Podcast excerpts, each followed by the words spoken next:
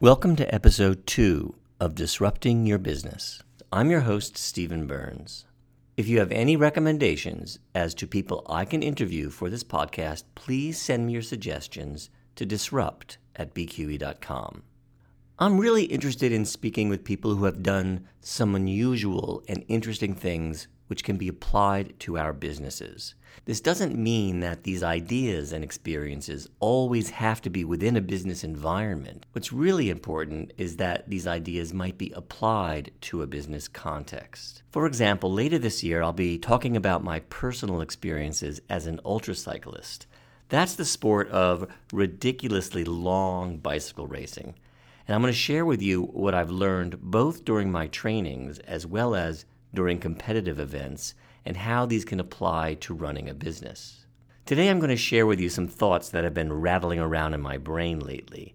I'd be interested in hearing your reaction to this, so feel free to comment directly on our podcast page at Podbean or shoot an email to disrupt at bqe.com.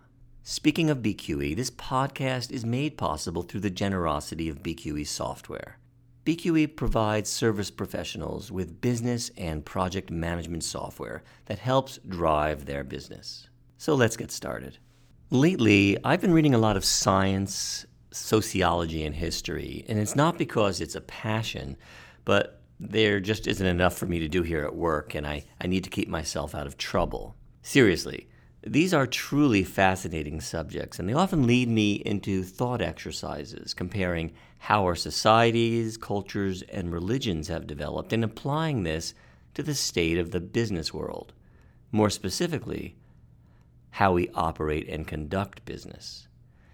Now, I know the average person would read these books and think in more general terms about the human condition, the state of our planet, and how the world can be improved. But for some reason, my primitive mind is like the proverbial hammer, and all I can see are nails. For example, I'd be standing in line at a deli, and I could marvel at the layout of the food counter, the system used to control the line of customers, how the various food ingredients are displayed and contained, the process used to create a sandwich, and how we end up making the exchange of calories for currency.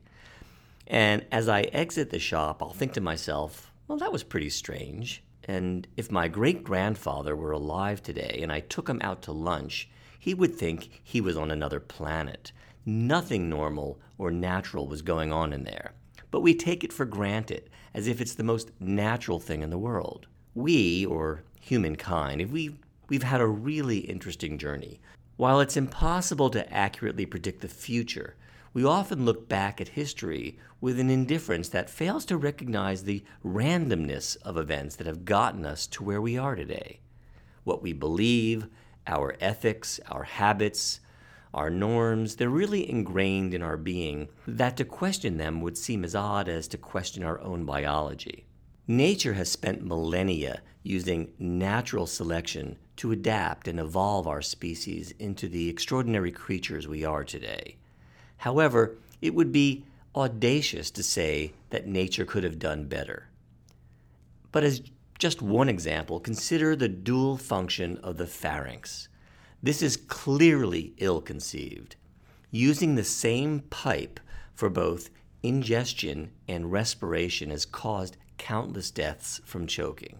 In fact, choking while eating is the fourth leading cause of unintentional injury death. If given the opportunity to remedy this, I am sure nature could arrange distinct anatomical structures, one leading to the lungs and the other leading to the digestive system, and it would save 5,000 lives a year.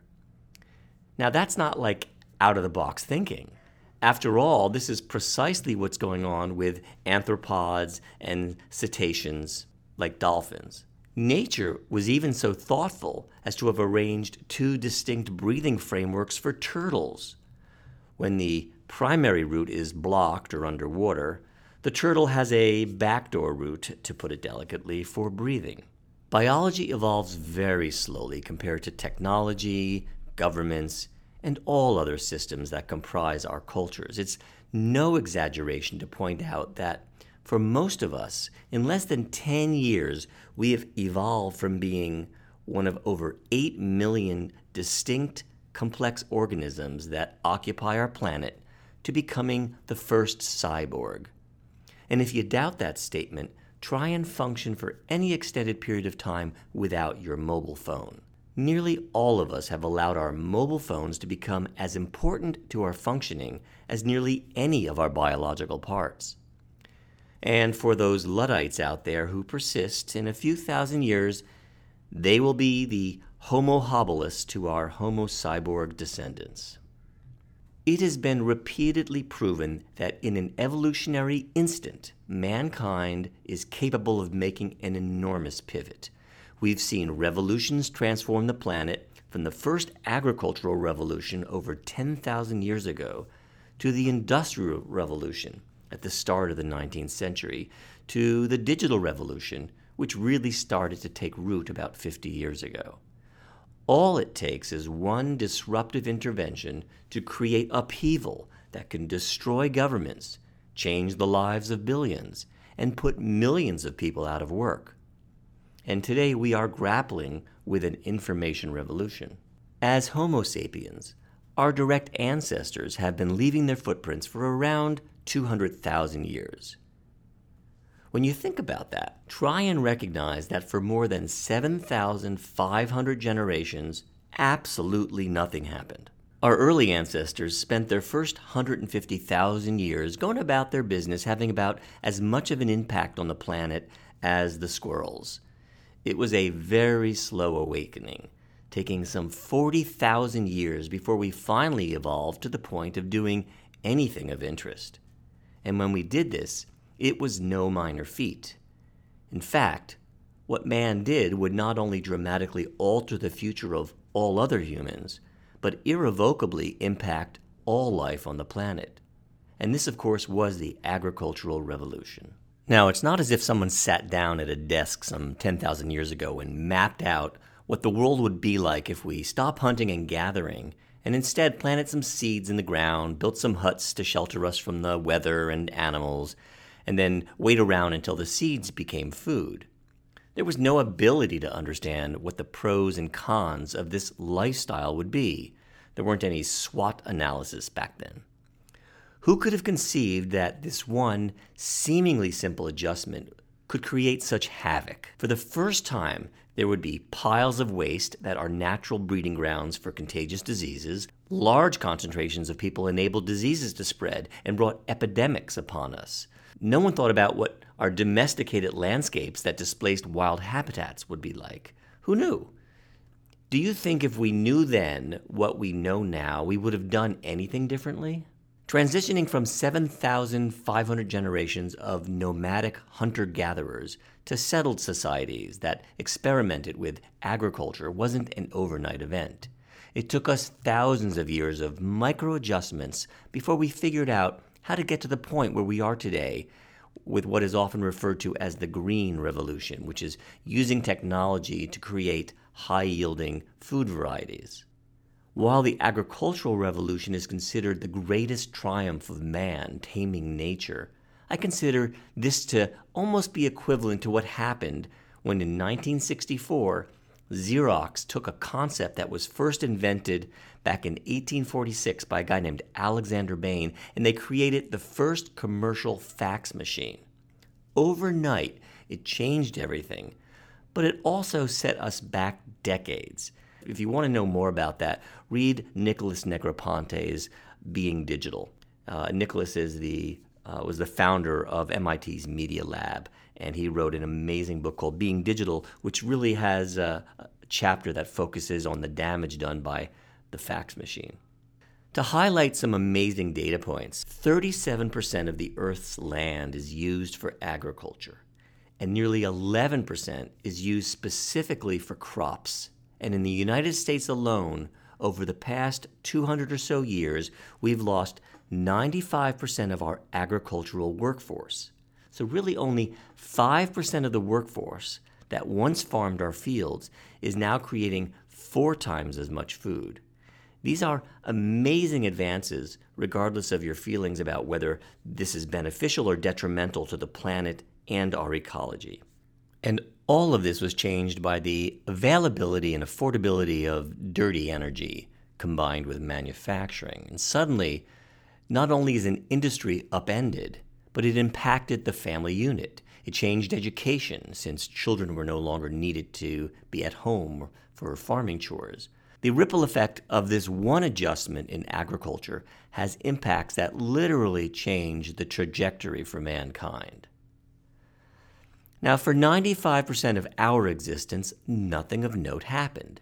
You know, maybe Glog hit Trog on the head with a stick and stole his woolly mammoth blanket, but nothing else anyone did impacted the lives of others. Societies and tribes were small, insulated communities of around 50 people, and best estimates place the Earth's population back in the year 10,000 BC at around 2.4 million people.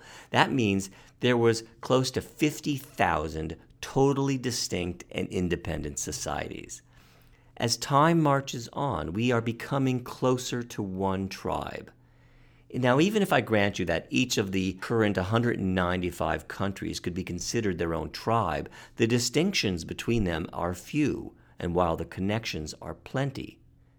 Where we were once tens of thousands of distinct societies, today we're really just a handful. Whether or not we ever become a single tribe under a single government, it's impossible to predict, but with each passing century, we get closer to a state of singularity.